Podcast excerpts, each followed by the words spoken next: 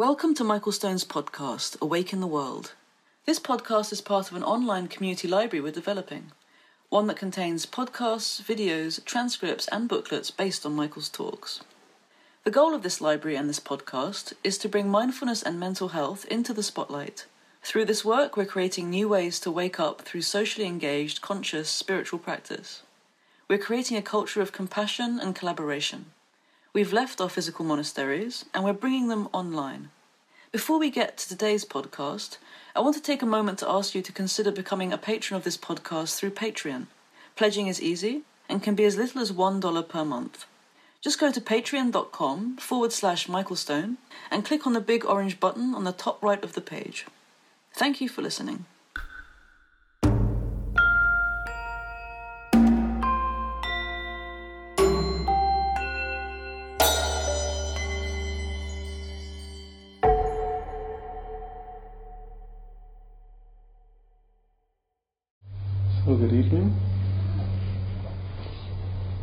Be here.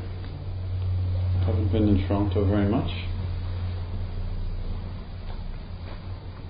It feels grounding every Tuesday being here, but in between, it's a lot of uh, carbon footprinting. Um, I felt that last week we um, caught some bad habits, and I think helped clarify for some of you some details of the sitting practice, particularly in reference to the gaze, and um, what it is we're coming back to over and over. And so, to summarize, we talked about sati, which is the Pali term, smriti, Sanskrit term which is how mindfulness, um, somehow mindfulness has been the way we've translated those terms. But really, what they mean is to recall. Smriti means to remember, sati to recall, to come back to, to recollect. We're recollecting the object of meditation. So, if the object of meditation is the breath, we're coming back over and over to the inhale and the exhale. What we talked about last week was how the interesting thing about the breath as an object of meditation, unlike a mantra or a color or a candle, is that those other objects of meditation get more and more vivid the longer and longer you pay attention to them. But the breath, the more you pay attention to it, the softer and softer and softer. Softer it gets. And the thing is, is that the breath gets soft, and then the chitta also gets soft. So that the fluctuations of the mind and the fluctuations of the breath are two ends of the same stick. And then when the breath starts to settle on the same gradient, the mind also starts to settle. And then as soon as you're distracted, the breath gets coarse again, which is helpful because then it's easy to find. Hmm. And then you have something to pay attention to again, and you watch this over and over and over again and that what you're noticing in the practice over time is just whether you can come back or not. Not how much you're thinking or how spiritual you are or whatever trip you're on, but just whether you can come back or not. Over and over and over. And every time you come back out of a habit energy of thought or whatever the habit energy is, um, you're planting new samskaras, new seeds in the mind and the body is the traditional translation. But I actually like to think of the mind and the body and the body politic. Because every time you're coming back, you're increasing the attention and you're planting seeds in the culture, of which you're only a corner, of attention and calmness and chilled outness, non competition, non aggression. One time, somebody asked Chogyam Trungpa, what is the definition of the word dharma? And he said, non aggression. Always found that very helpful. Because sometimes in our practice we can become aggressive in the sitting practice. The other thing we said last week was it was going to be the last week that we were going to explore the Ariyapariyesana Sutta, which is the Buddha's one of the Buddha's descriptions of his awakening. And then I got a couple emails saying, we're not done yet. Can we keep going with that? The answer is no. but uh, I thought we could cap it off tonight because it's an it's an amazing passage. The one, the part of the sutta we've been focusing on, um, where people can't see the nature of intimacy because how does it go? Because people love, delight, and revel in their viewpoint. So um, I was thinking about how to cap it, and then today I came across something that spoke to it perfectly. Um, I don't teach Zen and I don't practice koans, but I think the flavor of koans can be very instructive. So I thought I'd read one, which is um, uh, number 45 from the Gateless Gate, which, for those of you who know this, uh, is a text where I think it's 48 koans altogether that were collected in 13th century China. And uh, they describe Wu Men's uh, way of teaching koans, or his compilation of koans. And uh, this one is one of my favorite. Um, and we're not going to treat it as a koan, rather, we're going to treat it as a. Um, I don't know. We'll see how we treat it. So let me read it to you. Listen the first time. Shakyamuni and Maitreya so the background of this, Shakyamuni is Buddha, and Maitreya is in that time period. There was a belief that after Buddha died, he'd show up again in another compassionate form. The word Maitreya comes from what root? It's pretty close. Come on. John, Cindy. Yeah, Maitri, compassion. Shakyamuni and Maitreya are servants of another. Tell me, who is that other? Shakyamuni and Maitreya are servants of another. Tell me, who is the other? So Wu Men comments on this, and here's what he says If you can see this other and distinguish him or her clearly, then it's like encountering your father at the crossroads. You will not need to ask somebody whether or not you're right.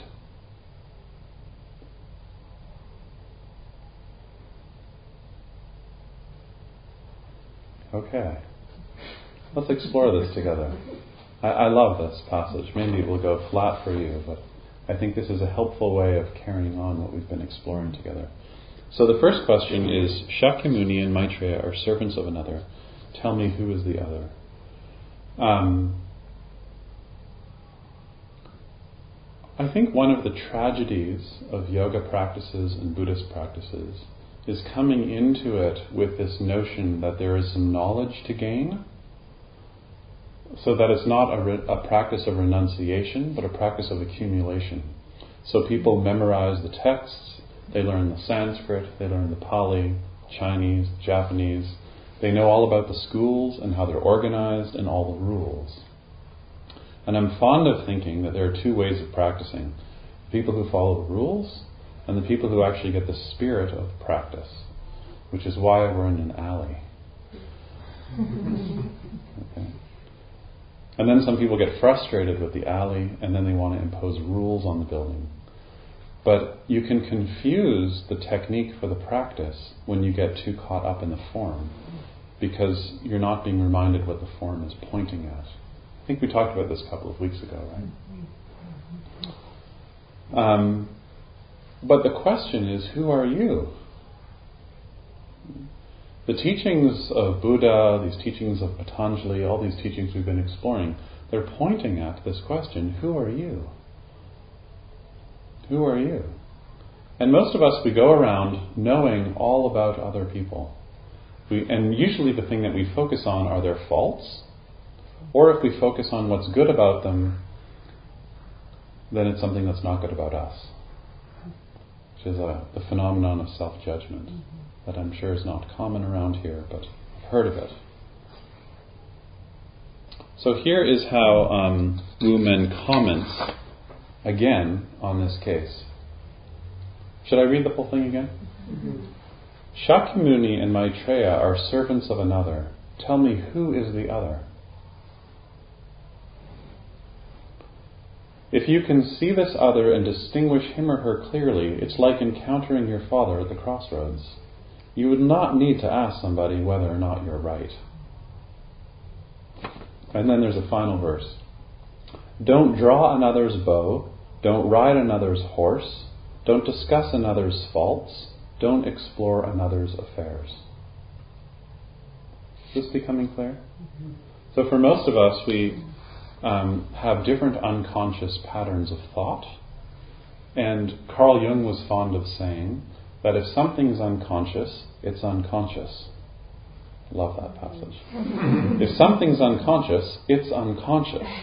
Most of the time we think, oh, that's that thing I do that's unconscious. but if it's unconscious, it's outside of awareness. You know. And I have a, I'm having difficulty with a friend of mine right now, and uh, so I keep saying to Michelle, oh, he's doing this thing he always does. He's doing this and that and the other. And uh, Michelle and a friend of hers were sitting at the table as I was telling them the story, and they were saying, Oh, yeah, but you're doing that thing you always do. and I just kept going on about the other person. And they kept just saying, Okay, yeah, the other person is doing that, but they've touched something in you.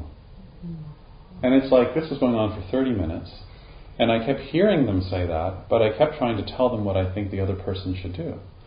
Because when something's unconscious, the way it becomes conscious is through projection. So you project it onto the other, and you create an other. You create an other. Why? To create a self. Because you can't have an object without a subject. So the, the reason for creating the object is to create the subject. So if you're a servant, who's the other?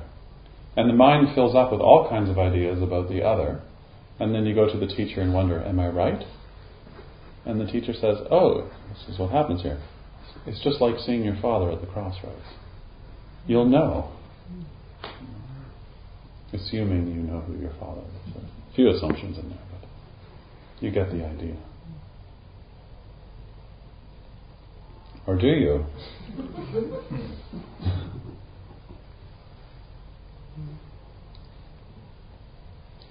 Don't ride someone else's horse.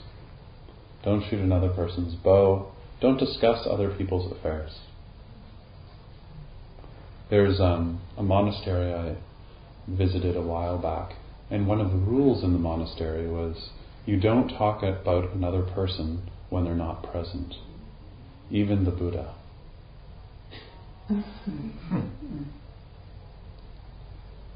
don't talk about another person when they're not present. And this is a play, right? Because if you're Buddha, then you can only talk about Buddha when you're awake. In other words, not when you're going off on all of your ideas about how someone's supposed to be, waiting for the world to change so that you can find peace. So, any thoughts about this passage? Which is actually a question. It's a question to you. So you can read this as uh, you know a historical, great, wonderful, clever Zen passage, but there's a question to you, which is how do you create the other? How are you objectifying? And the other can be anywhere. It can be in your own body, right? Just by saying my body, there's an objectification of the sensations being experienced now into the object of my body, which is a personalized we talked about that. I, I referred to this when we were doing the sitting. The way that you can experience feelings or sensations and you can refer them back to me or not. This is my pain in my knee, or this is just pain arising. And you label it so you can enter it. And then in the entering of it, there's no object, no subject. Collapsed intimacy. Such a simple equation, so easy to talk about. What's happening for you? What do you notice? What you just said, uh, that, lang- that linguistic shift from Mhm. mine, or Yeah. um, I had an experience with that several years ago uh, when I was going through cancer, Uh-huh. and I noticed that the language around cancer was often to say, "my cancer," "my tumor," Yeah. and um, you know, at that time I did a lot to sort of rework my relationship with Uh-huh. the way I thought about it, and I just felt a lot better saying Hmm. the cancer Yeah. or the tumor. If anything, I Uh-huh. called it shrinky. but um, I just noticed, um, and that's what it did. And I noticed, uh, like encountering healthcare system or other people, Mhm. when I would do that shift, I was actually really surprised at how everybody liked it and wanted to start Mhm. doing that Mhm. and respected that. That's like if I just like it, the, in the middle of a interview or something, the doctor Mhm. would say, "Well, you're cancer," and I go, "Oh, I'm sorry, Mhm. just it's not mine." um, and uh, that was, and that, yeah, no one got offended, kind of. Yeah. That, uh, I mean, it's, it's a long story, but I, Yeah. it did, there, and there was a certain level of intimacy too, Mhm. because even though I didn't say it was, like, it wasn't mine, Mhm. but I also Mhm. didn't have to be aggressive, as aggressive Yes. Yeah. um, to push it away. Mhm. Like it was just moving through the, Yeah. that was, Yeah. Yeah. so I can take that lesson elsewhere. Yeah. Yeah. Everywhere. Yeah. Um,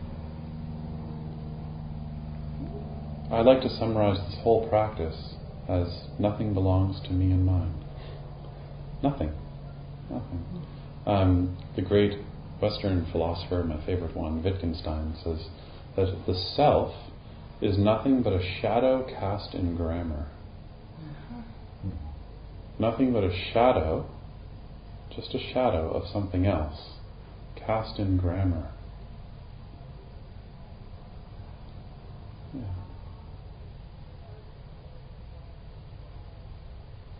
Somebody else. Sort of building on that in a much more quotidian way. Um, my family has started to um, shift other more sort of less concrete things in that way. Just instead of saying I am angry or I am hungry, we just simply put the word I feel in rather. Same process. It just Mm. becomes a temporary thing, and it's just funny Mhm. how. I mean, you have to we have to consciously do it at this point, switch Mhm. over, but it just brings it up, and and with any luck, of course, it'll start becoming more of a habit, and you will start to recognize it as Mm-hmm. fleeting um, sensibilities, but it's still a semantic slight switch Mhm. that has a lot of meaning because we're Yeah. also analytical. Well, it's naive to think that we can just be free of language. Certainly, in the formal meditation practice, there are places where we're free of language. I think we touched on this last week a little bit. But the mechanism of the I maker that's always superimposing a narrative on the experience so that it refers back to a me, and we'll talk about why in a second, um, never stops. The stopping is only temporary. It's only temporary. I've met people who I think are very awake beings, but I've never met anyone who doesn't have a sense of self. The only people I've met who don't have a sense of self have been institutionalized. Okay, so the sense of self is important, but we have to see the sense of self being constructed. And this gets to the why. Why does it keep happening? Well, A, out of momentum, and B, because of the fear of intimacy. Because, and this is called abhinivesha, which Richard Freeman translates as the fear of yoga. right? The fear of union, the fear of yoking, fear of intimacy. Right? Because if I actually have to release my projections by swallowing them, then the other doesn't exist, except as mystery. and then intimacy is possible because I'm not superimposing something. But it's easier to go around superimposing your ideas on everything. You know, I found so beautiful in the debate. Anybody watch the debate the other night on television of the candidates? Uh, Canadian. Can't believe we have to even say that. Um, um, Stéphane Dion, who I didn't really like going into the debate, um, he really listened to people. And he even remembered people's names when they asked him a question. And um, at first I thought, oh, this is just a ploy, you know, he remembers their names, so it can come off that way. But actually, as the night went on, as people asked him questions, he was so clear in his response just to their question. He didn't add in anything about the Liberal Party, or he addressed their question. It's very interesting to watch that. The, and it, we're not used to watching politicians listen. You know? And our inner politician is the same way. We have a viewpoint, and then we stick to our guns. And the more we stick to our guns, the more we objectify whatever it is we're noticing. And then there's no serving. So who's the servant? The other way I think we can interpret this story or this question that's being posed, uh, who is the other, is also that there's an assumption that the person who is exploring the question is missing something. And I find it interesting that they talk about Buddha and then Maitreya, who is the coming Buddha. And there's an assumption in the way that the question's phrased that something's missing now, so I'm looking to the coming Buddha to bring it. You see? Maybe there's a bit of a cultural experience of lack that you notice there. And I think we all have this in our practice, right? Where there's a way sometimes we can, in our own minds, idealize certain aspects of the practice because we feel that that will. It's like romantic love with the mm-hmm. practice. That something about the practice is going to satisfy something in me. And what we hook onto with the practice is the technique. You know, if I just get, if I can just get the second samadhi, then like that'll just make all this hurt go away, this pain go away. And then you get the second samadhi, and it's blissful, and then you have to get up, and then the pain's back.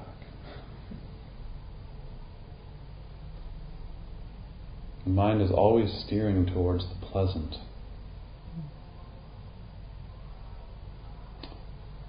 Tell me more.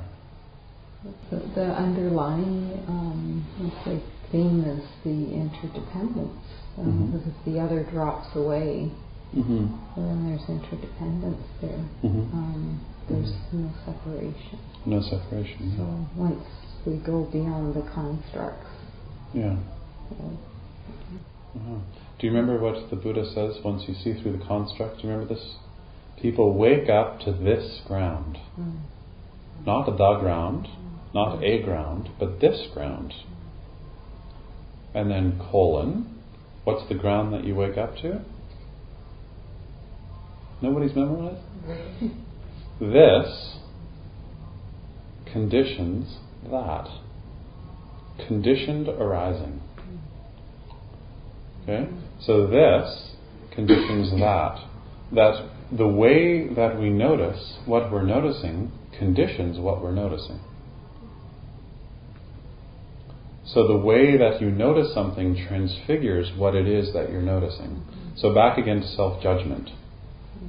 Just in case any of you might experience this once in a while. Mm-hmm. When you're judging yourself, you're creating the self that you're judging in the process of the judging it. Mm-hmm. And so the more you judge it, the more the self becomes substantial, even though it's an illusion mm-hmm. that's being created by the pattern of perception.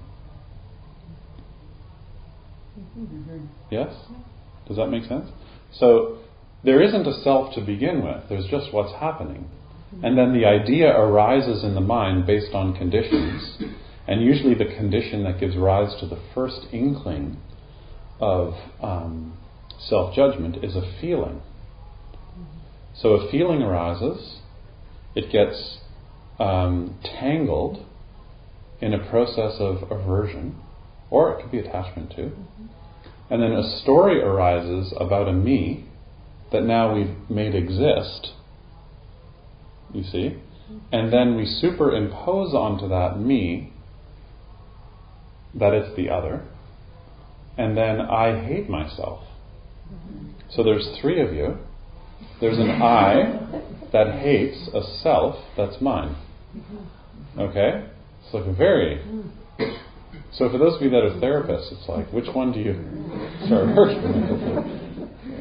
That's why, you know, six years ago, I guess, they took multiple personality disorder out of the DSM. Um, because we've all got it, you know. And uh, so this is interesting to observe, and that happens like that. But the point, this conditions that, conditioned arising, to see that the arising of the self is conditioned by the perception. So, who is the other? How can you serve the other if you're so caught up in your own addiction to a self that doesn't even exist in the first place? It's just a story. It's amazing. amazing. And you, you, you do this like all day. Creates the desire to be unconscious again. Yeah. it really does. Yeah. yeah. It's like I work so hard to Yeah. gain awareness of these patterns, Mm-hmm. and so now at moments I'm better at seeing patterns arise Mhm. and the creation of the self. And then it's like, oh God, not again, not again. And then there's, it's like, I then I create a thing of, gee whiz, shouldn't I know better by now? Mhm. Haven't I been doing my meditation practice? Yeah. Am, am I not more centered than this? Oh, look at me. Me, me, I'm me, yeah. Yeah.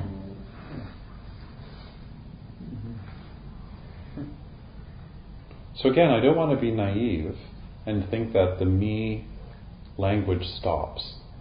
Because it doesn't stop, but it's seen through. There are times where it stops. I mean, we live in Ontario. What do you get to do in Ontario? Hang out in canoes. You know, if you hang out in a canoe for long enough, without mirrors and other people, there's lots of places to do that. The me stories, they really do start to chill out. There's a story I like to tell about somebody I know that went to Burma to do a long retreat. And he was doing a retreat, I think it was, it was a year long. And I don't know how far into the retreat, but quite a way into the retreat.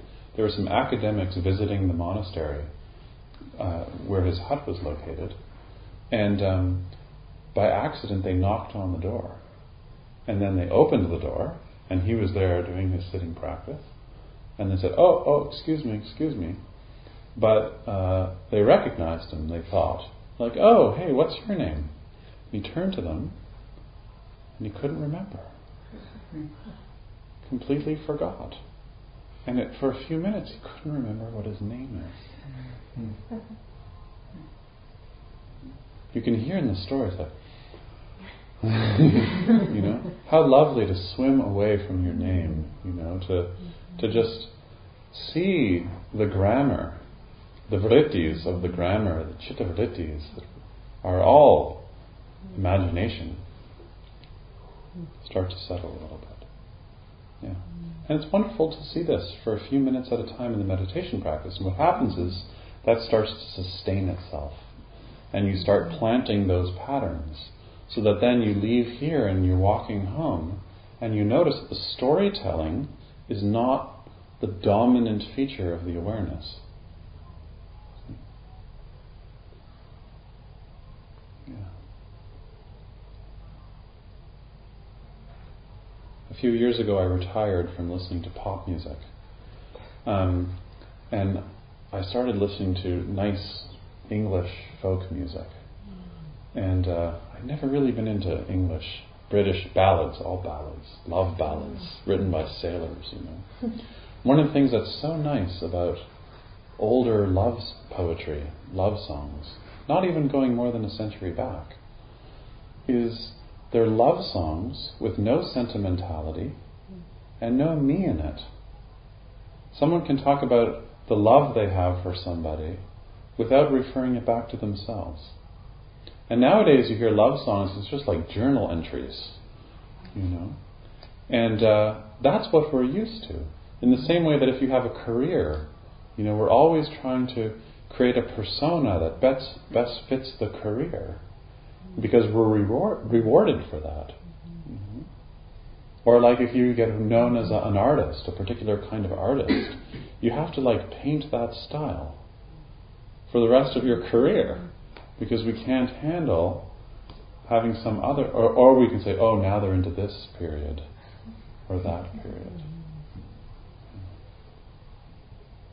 I'm sure it's a bigger question, and uh-huh. because I, I, I'm new to the practice, I don't really know where the answer. I'm sure you can't even address it, but I'll ask it anyway.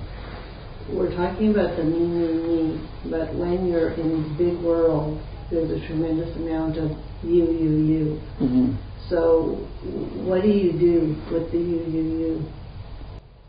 If Can you, you give me an example? Um, well, the reverse process of what you're talking about in, in relationships or um, interpersonal communications when you're the recipient of everybody's projections because mm-hmm. we all do it. Mm-hmm. And um, you did this and you did that, or yeah. uh, this is a problem because you didn't and you weren't, and you know, all of that. Yeah. So, in, in, in terms of trying to maintain the work that we do to be aware of that, and you can be really aware of mm-hmm. it, that 99% of the world, or 99.9% of the people mm-hmm. that you're going to deal with in the course of a day or mm-hmm. aren't. Yeah. There are a lot of different ways to respond to that question. Uh, but pract- you know, the most practical is first of all to have contact with people who are doing the practice so that there's some contact with Sangha, with community, so that um, in relationship to other people, we assume that other people are also doing the practice, so that we can come to places like this and relax. No one's asking you for something. It's one of the reasons why we don't have membership cards, or we don't take we don't debit your account every month, um, and we don't have an expensive rental you know, so that we can practice without having a lot of expectation. You know, it's one of the things that I sometimes used to find difficulty with psychotherapy, that there's something built into the technique to keep, keep people coming, so that we can keep supporting ourselves. You know, so you can see how the projection works both ways in our expectations of each other, one to the other, to the other, to the other. So sometimes somebody is treating you in a way where you can feel the projection, and uh, you have to check it out. The problem is, is that you can't check it out if there's no stillness in the system, because we can't tell what's theirs and what's ours, because we can't notice it from a place of stillness. We're just reacting to it. Oh, that's their projection, like I was doing this week. Oh, that's what he's doing. And people around him are saying, no, no, no, no. I'm glad I have some community because otherwise I'd be, you know, at that person now, telling them, oh, you're doing this and this and this. You see? Secondly, um, we only engage with the other person if there's no violence. So if the other person has the intention to cause us harm, we should get out of the way and not engage with them when they're caught up in that. So sometimes the way people project on us is with the intention to cause us harm. And to use psychotherapeutic terminology, the countertransference is to do something back to them to either quell the intention to cause harm or to get him back, which is actually the same thing. Thich Nhat Hanh says, um, if anger arises in you, whether it's in relationship to someone else or not, you shouldn't do or say anything. But instead, practice walking meditation and breathing. Mindful breathing, mindful walking. You don't do or say anything. And then you check out to feel what's right. And then from there, you can take action that's not based on reactivity. I find that immensely helpful.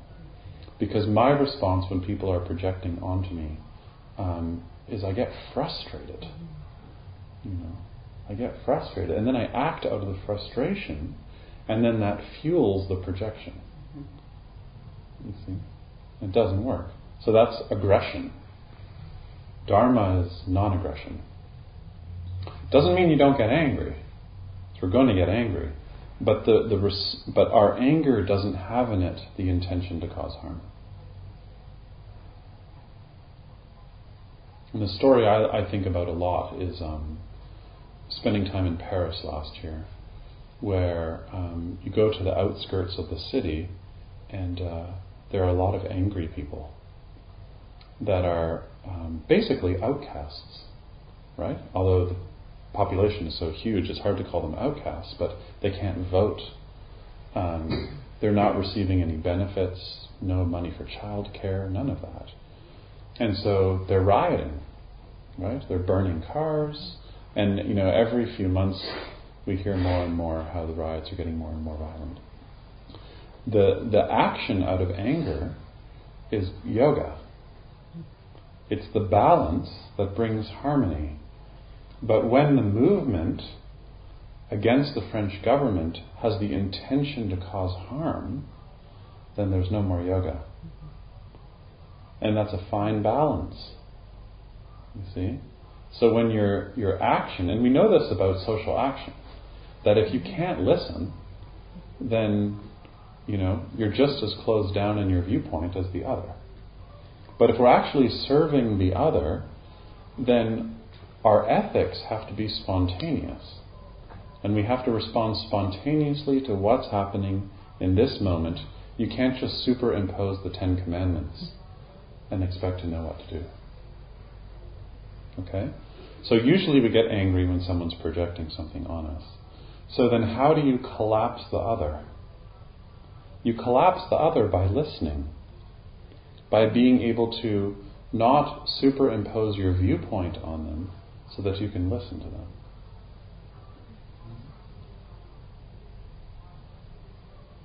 Oh, that's so hard to do.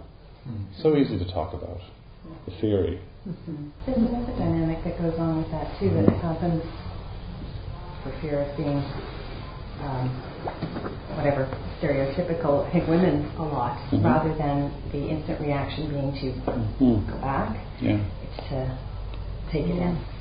As Right. My therapist once said, you know, Yeah. sure he can throw a dagger at you, but you don't have to push it in.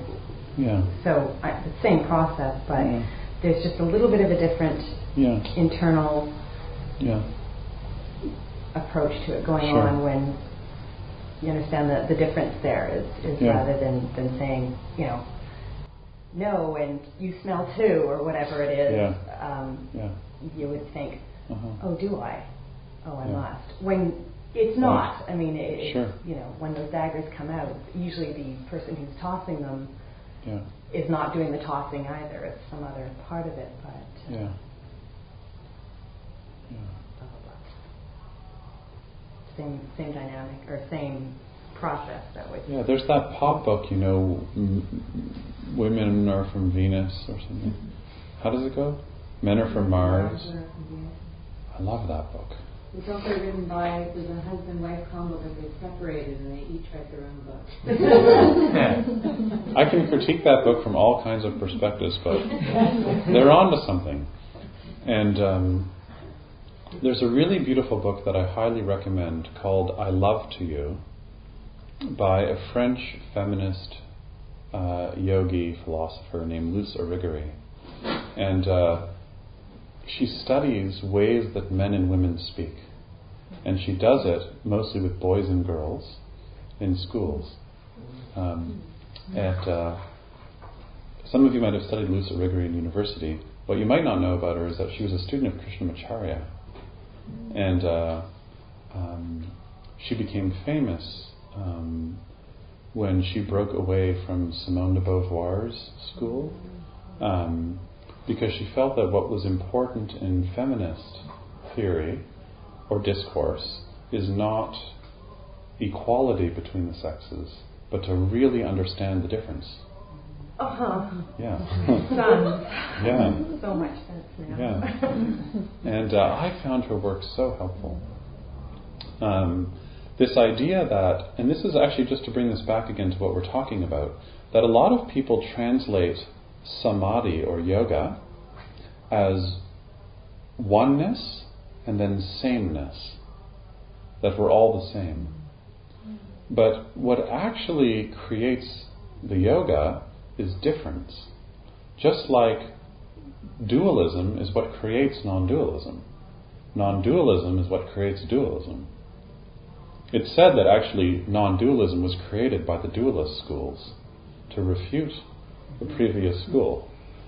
Okay?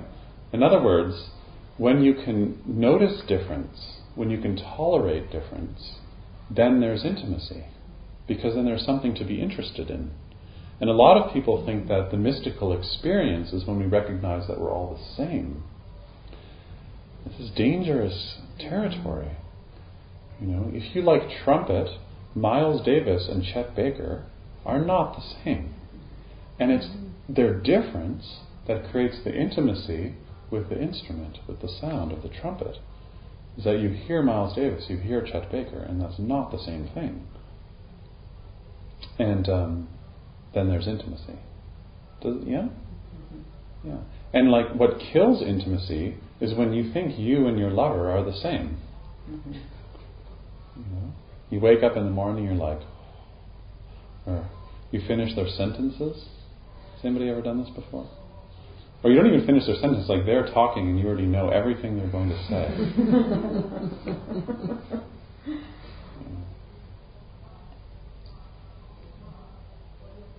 there was a phase in his career where Bob Dylan used to change the lyrics in live shows of all of his most well known tunes on the spot. He would just improvise. And um, the crowd would get so frustrated. it's like you're trying to sing along with the song, you know, and it's like switching it up. But then you have to listen. Somebody else. Who's the other? And please understand that the question is, who are you? So who's the other?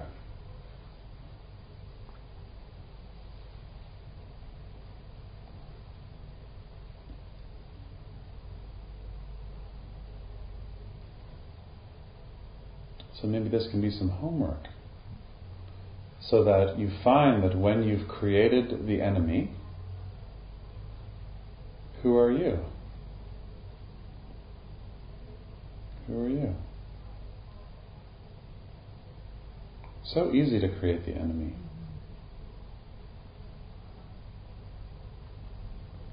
Okay, so what's being pointed at here is it's your creation of the enemy that creates the you. This conditions that, conditioned arising.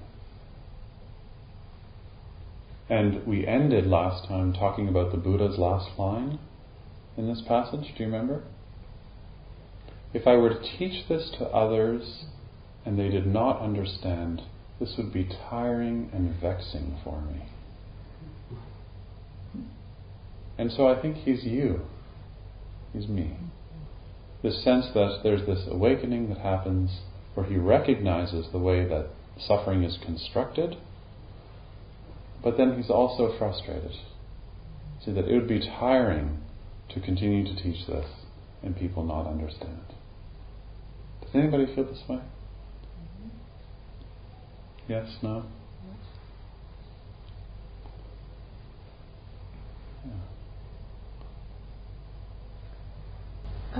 I have sort of a thought that's got a question in it too that's out for anybody that this talk of sort of intimacy and difference mm-hmm. and who's the other. And I've been thinking about curiosity. Mm-hmm. Like sometimes one of the things I try to do when I find myself getting caught up in that sort of I'm someone's you uh-huh. and I'm damning them. Uh-huh. Uh, I try to, one of the ways I try to ground is to be find the part of me that's curious, mm-hmm. but not curious to pin it down and know, mm-hmm. but to like an unending curiosity that mm-hmm. could doesn't need to have some kind of fruition. Mm-hmm. And uh, I mean that in itself for me is, a practice, but mm-hmm. sometimes when I get to that, like things shift and suddenly something that might hurt didn't hurt, or um, where there might not have been where there was a wall, there's a window or something, mm-hmm. and it comes up when I find that curious. Mm-hmm. So I'm curious about curiosity, mm-hmm. and if like uh, who's the other? The other is mm-hmm. the the curious. Mm-hmm. Yeah. Mm. Some of you might know the story um, that also comes out of the Chan tradition. The whole thing is escaping me now, where but basically there's a back and forth between a student and a teacher, and the teacher is saying to the student, "What are you doing? Are you going somewhere?" And the teacher says, uh, "The student says, just wandering around." And the teacher responds, uh, "Wandering is the most intimate." And then the student responds, not knowing is the most intimate. Not knowing is the most intimate. The nice thing about curiosity is that it suspends the knowing about, the knowing about, knowing about. Um, Bion, one of the great psychoanalyst philosophers, mystics, um, he suggested to psychotherapists that they had to do two things in their work. What were they? Suspend knowing entry session without memory or desire? Without memory or desire. Mm-hmm. And the word for desire in Sanskrit is tanha, which means, uh, I always translate it, because desire is a kind of funny word, but I always translate it as wanting. So, no memory and no wanting. And his technique in working with people was that if something came up and somebody remembered something, you could talk about it. But you would never say to somebody, Do you remember in the last session when you talked? You don't bring that in. It's what, what is arising for the other person they speak about, but there's no wanting in it. Not wanting to get a good interpretation, not wanting them to get anywhere, not needing you to be somebody. It's, it's beautiful mm-hmm. Counter technique. What did we say? Count, counterintuitive yoga? Is that what we were calling it? We came up with a new motto for our yoga called counterintuitive yoga. What's that? a new marketing technique. A new marketing technique. Counterintuitive yoga. Watch the people flock to classes. Last year we tried hip closing yoga. Didn't get anywhere.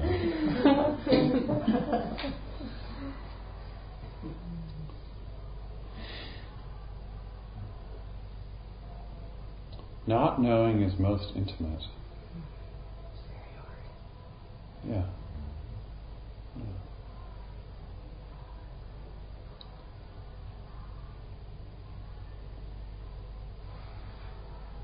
I think it is very hard. Who's it hard for, though?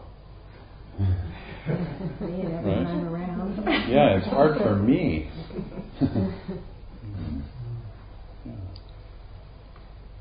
I always say in these moments, I know exactly what you mean. Yeah. yeah. I could write a whole paper about it. I've actually written a book about it. It's really easy to write about it.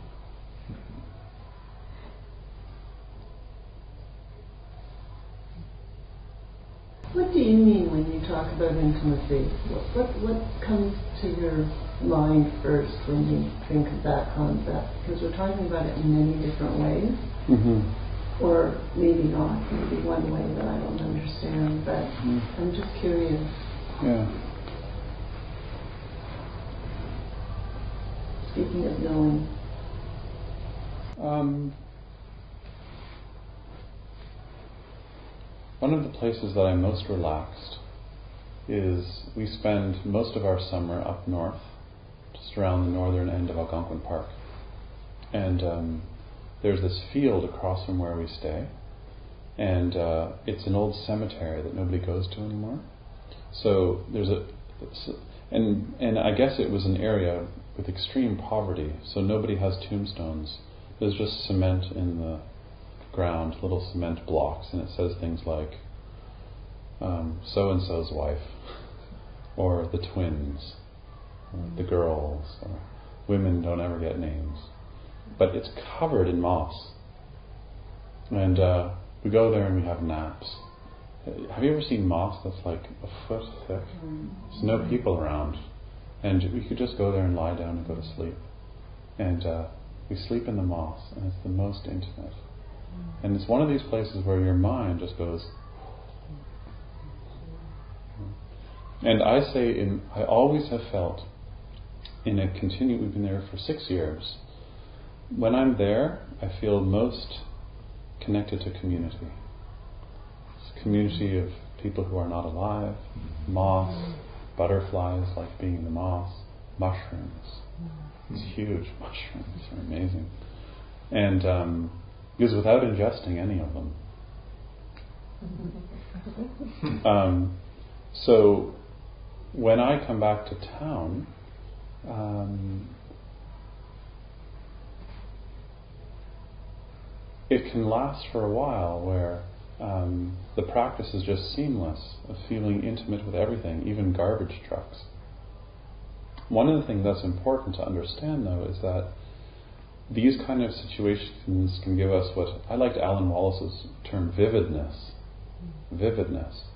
Where suddenly everything is so vivid. Has anyone had this experience? Mm-hmm. Especially on retreat, right? You come back from retreat and everything's so vivid.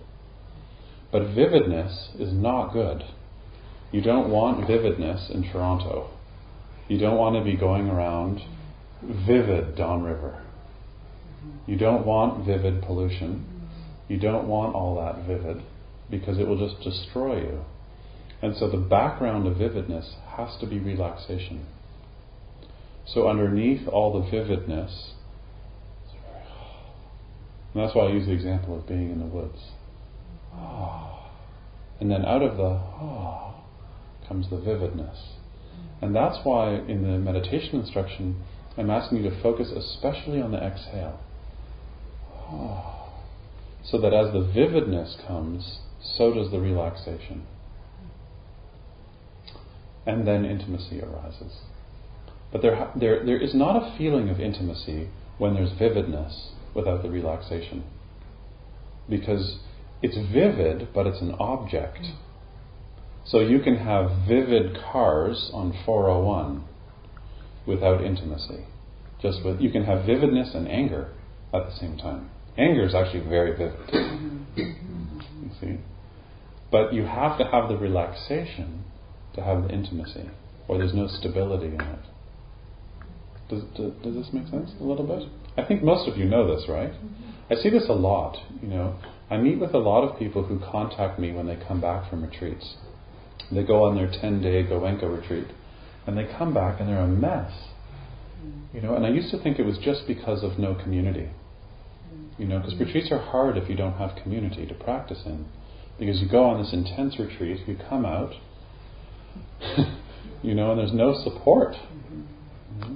But I'm starting to see that there's something else there, which is if you're learning a meditation where there's so much effort in the concentration and there's not softness in the background, then it makes you crazy. Because it increases the vividness. But the background is so, there's just no ease in the background.